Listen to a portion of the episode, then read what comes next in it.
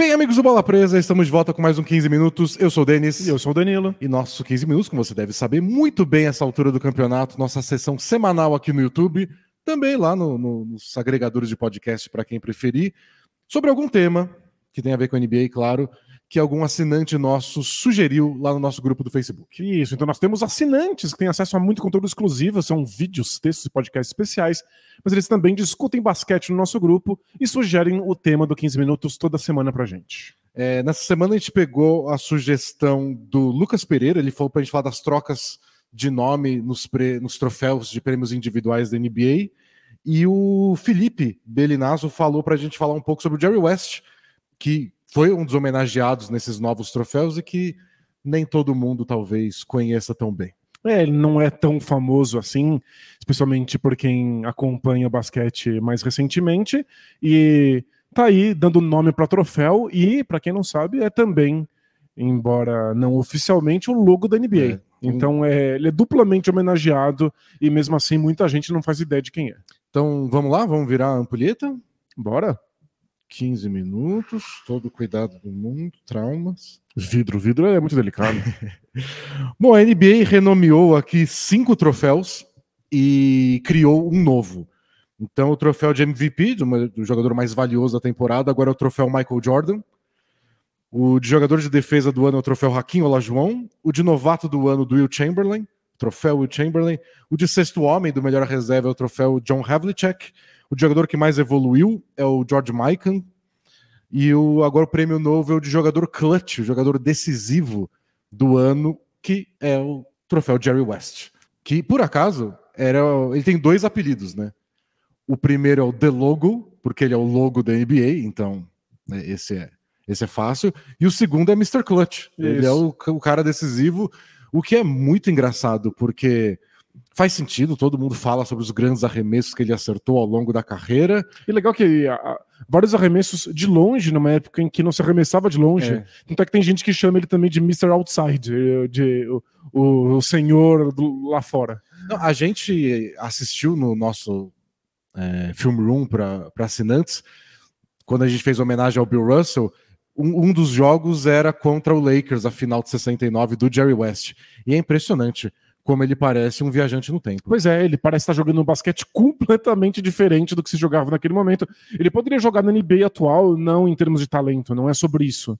É sobre o estilo, o estilo mesmo. de jogo, é. O talento, todos os jogadores talentosos, claro. se estivessem hoje com o físico de hoje, dariam certo. Isso, eles se adequariam e seriam treinados é. para estar produzindo agora, mas ele poderia estar jogando no jeito que ele jogava. É o tipo de jogada que ele buscava, o tipo de arremesso que ele gostava, era muito moderno comparado ao que se jogava nos anos 60.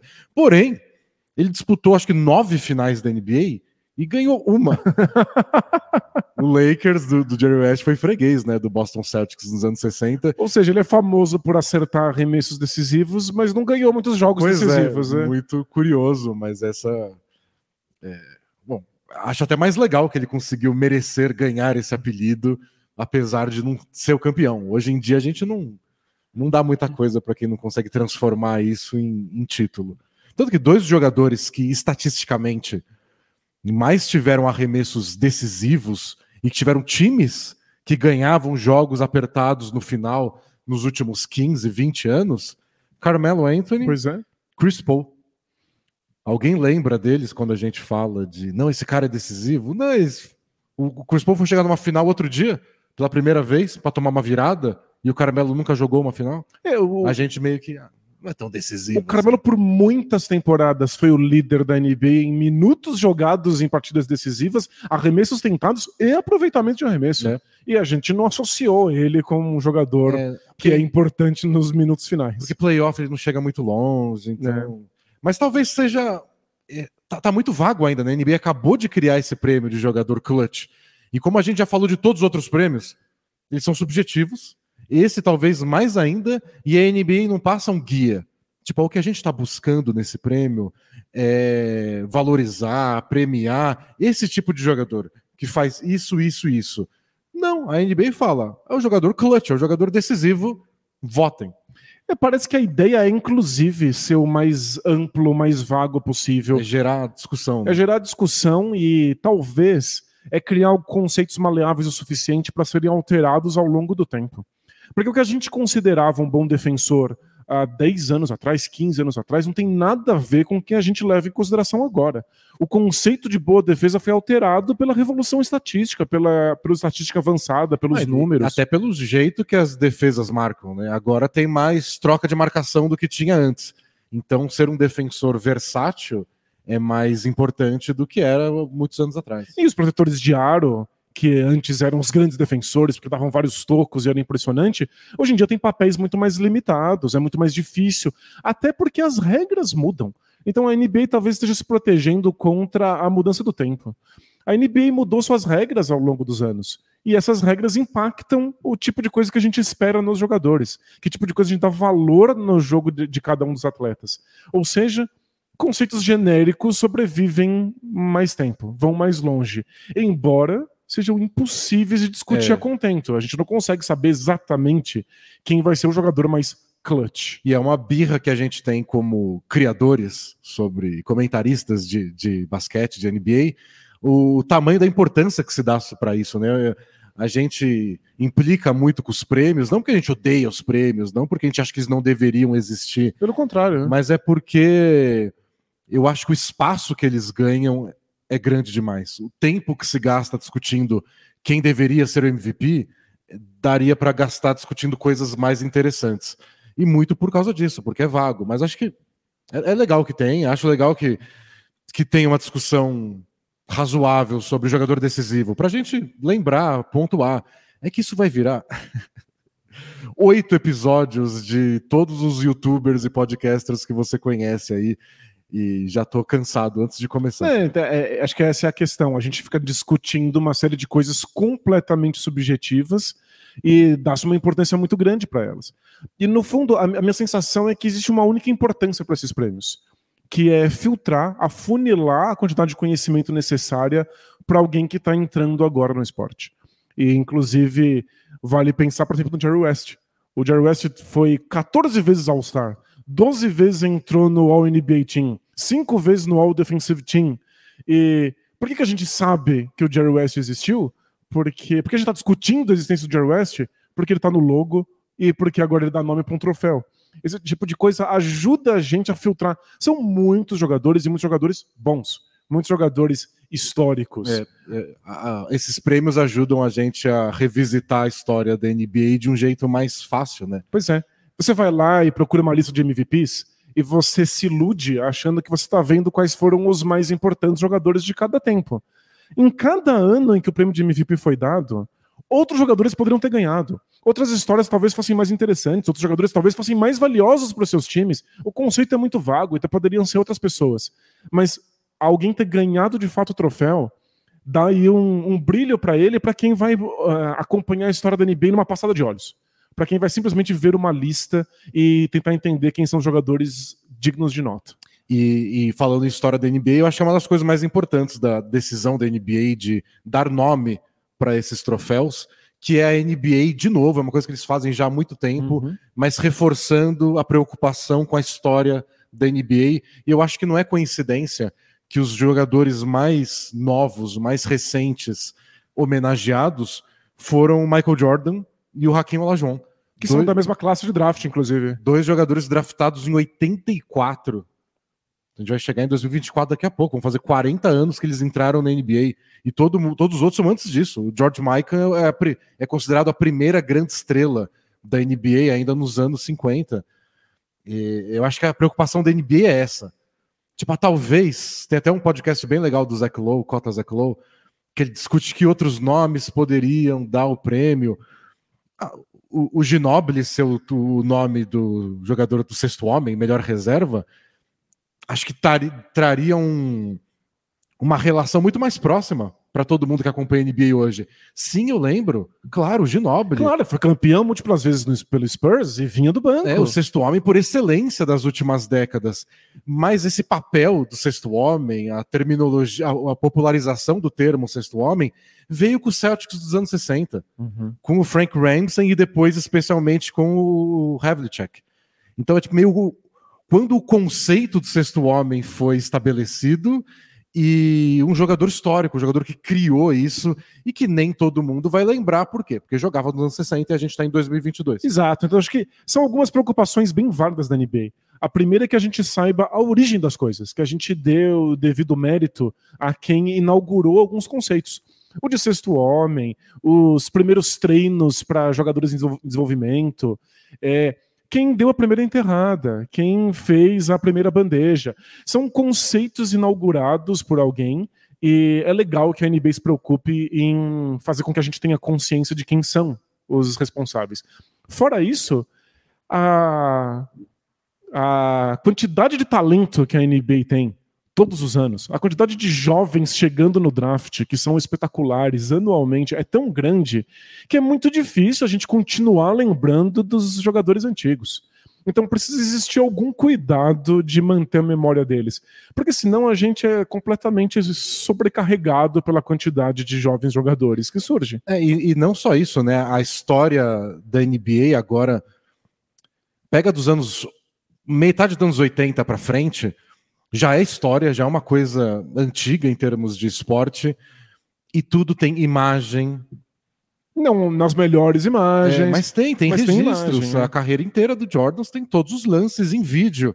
Então, mesmo já é uma coisa mais antiga, mas é mais viva. Especialmente se você quer compartilhar na, na, na internet, botar no YouTube, fazer o que a NBA gosta de fazer com o conteúdo deles. Esses caras, o que você tem dos, dos 100 pontos do Will Chamberlain é uma fotinho dele segurando uma folha de papel. É mais difícil você manter isso vivo.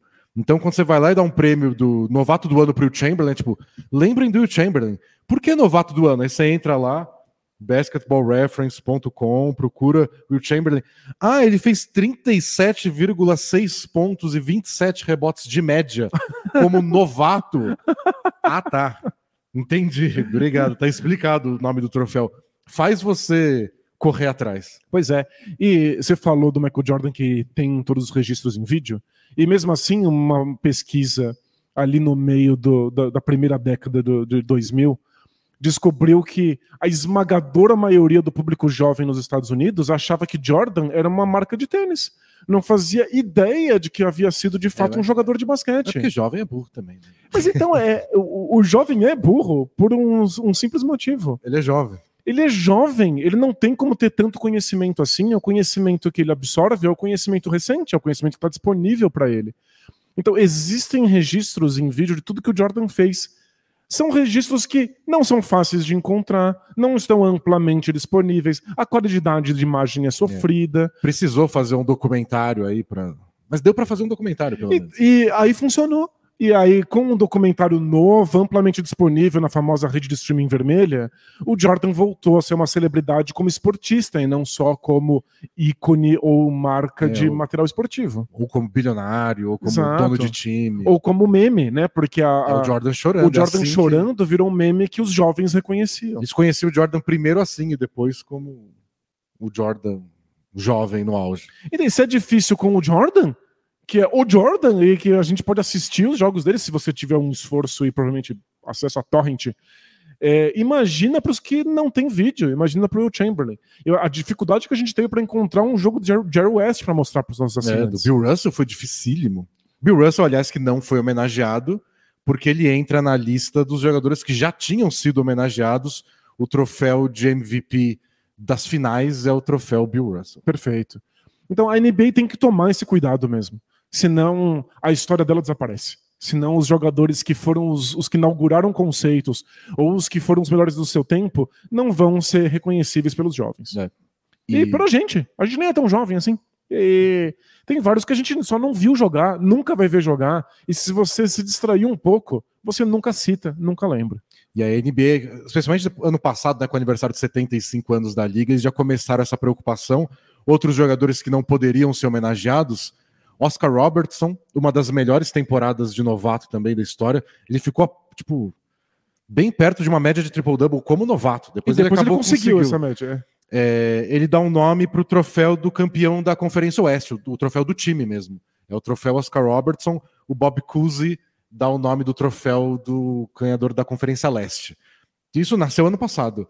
E o MVP de cada final de conferência, que era um prêmio que não existia, homenageiam o Magic Johnson no oeste, o Larry Bird no leste. Então, outros dois nomes que não poderiam ter sido homenageados agora nessa nova leva, porque ano passado viraram nome de troféus novos. E, e já dava essa dica de, ó.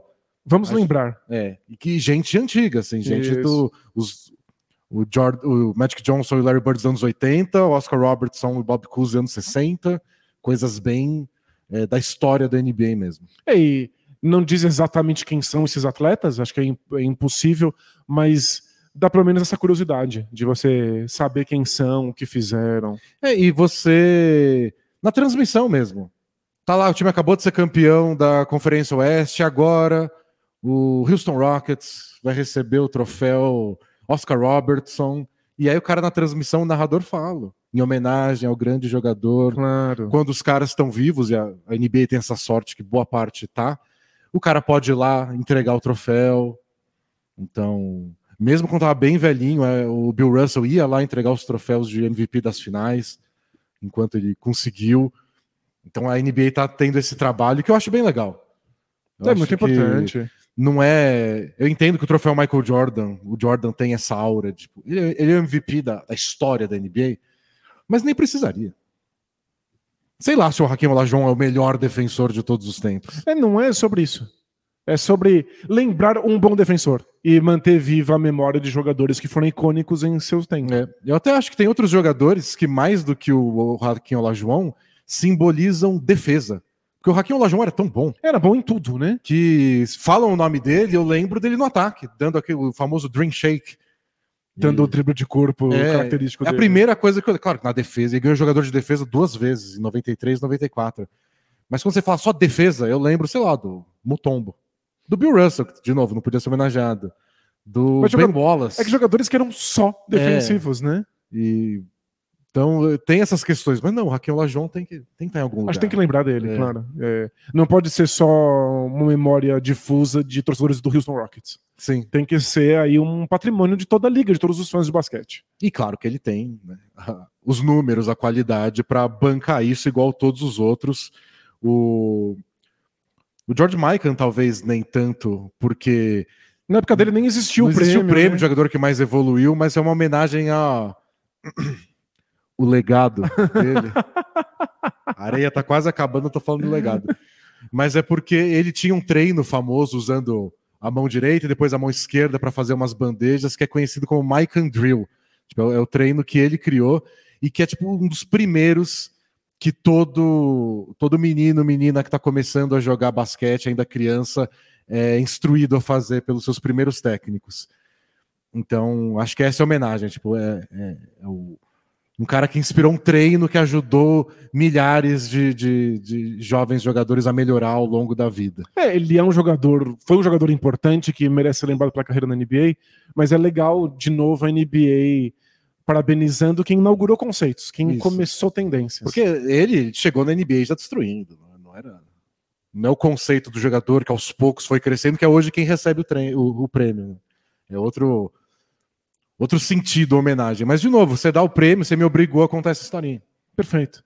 E, no fundo, a NBA vive porque a gente conta essas histórias. E o que a gente vê hoje é incrível, mas a gente assiste com carinho especial porque a gente sabe que a gente vai lembrar dessas histórias no futuro. Porque senão o título não faz nenhum sentido. De que adianta você ter ganhado o campeonato agora? O campeonato agora é uma coisa que dura no tempo, em que você vai contar para os seus filhos, vai contar para os seus netos. A gente vai calcular quantos títulos cada time ganhou. Então, é importante que essas coisas durem.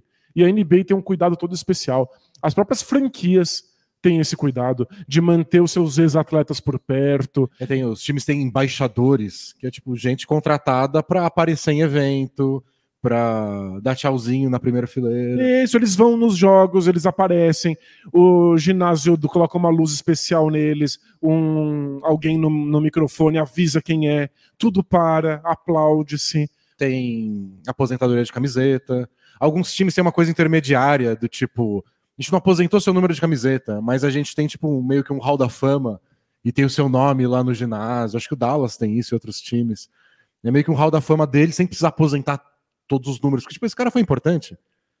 pro Dallas, mas ele não é Novitsky. Então não vou aposentar o número dele, mas seu nome tá lá. É, daqui a pouco não tem número nenhum pra usar. É. Mas pelo menos tá, tá ali num, num, pequeno museu, num memorial. É, então, bom, acabou o nosso tempo. E o que eu tô curioso para os próximos passos é um futuro já distante, claro. Eu tô, isso é pensando daqui 15, 20 anos. Mas. Quando jogadores importantes do nosso tempo já é. não estiverem mais em atividade. Tipo, ó, o Lebron se aposentou há 20 anos. O Lebron não vai ser nenhum nome, nome de, nenhum nada? troféu. O único jogador mais recente que é nome de troféu é o Kobe, né? Ele virou, ele batizou o prêmio de MVP do All-Star All Game. Mas tem toda a questão de, da, do trauma dele ter morrido no acidente de helicóptero. Então, esse foi o fator que fez um jogador mais recente ser claro, homenageado. Foi uma homenagem póstuma, né? Foi uma homenagem póstuma. A NBA vai mudar do tipo, ó, de tal ano a tal ano foi o prêmio Havlicek, agora vai ser o prêmio Ginobili. O LeBron vai ganhar um prêmio, eu vou inventar um novo prêmio pro LeBron. É, o, o prêmio do, do Maikan vai ser do Antetokounmpo? É. Que ninguém nunca melhorou tanto quanto ele. É, o Antetokounmpo, se você quer pensar em jogador que começou lá embaixo e virou um deus da NBA, é o Antetokounmpo. Geralmente o pessoal que tá no nível do Antetokounmpo já começa a carreira bem alta. Já é a primeira escolha do draft. É, vai dar um prêmio que, que prêmio você dá? Será que daqui 20 anos a gente vai estar discutindo os 29 prêmios individuais que a NBA distribui ao longo? Porque já tem muitos, né? A gente já vai terminar, gente. Eu sei se vocês gostam quando acaba com 15 minutos. Mas o Karim Abdul-Jabbar, que tem um, um, troféu de MVP a mais que o Jordan. Ele poderia ser o nome do troféu. Pois é. O Jordan tem essa aura. Mas ele é o Social Justice Award porque boa parte da vida do Karim Abdul-Jabbar foi de ativismo social. Isso, pela causa negra. Então agora eles têm um prêmio individual para que jogador está lutando por causas sociais e esse é o troféu Karim Abdul-Jabbar. Então talvez a NBA só tenha mais troféus. É, vai criando coisa aí. Tá, tá. Antes ele já tem, acho que eu contei, tem mais de 15 prêmios individuais. Mas tem outra coisa que eu tenho essa curiosidade, a gente vai, vai descobrir aí no futuro se o amplo acesso à tecnologia, como esses jogos todos existem no League Pass hoje, se não vai ser mais difícil esquecer. A gente vai ter que Pode descobrir ser. aí qual é o grau de esquecimento das próximas gerações, porque esquecer os jogos gravados em imagem horrorosa em fita cassete VHS no, nos anos 70, 80, acho que vai ser mais fácil do que esquecer o 4K de hoje. É, tá tudo no YouTube.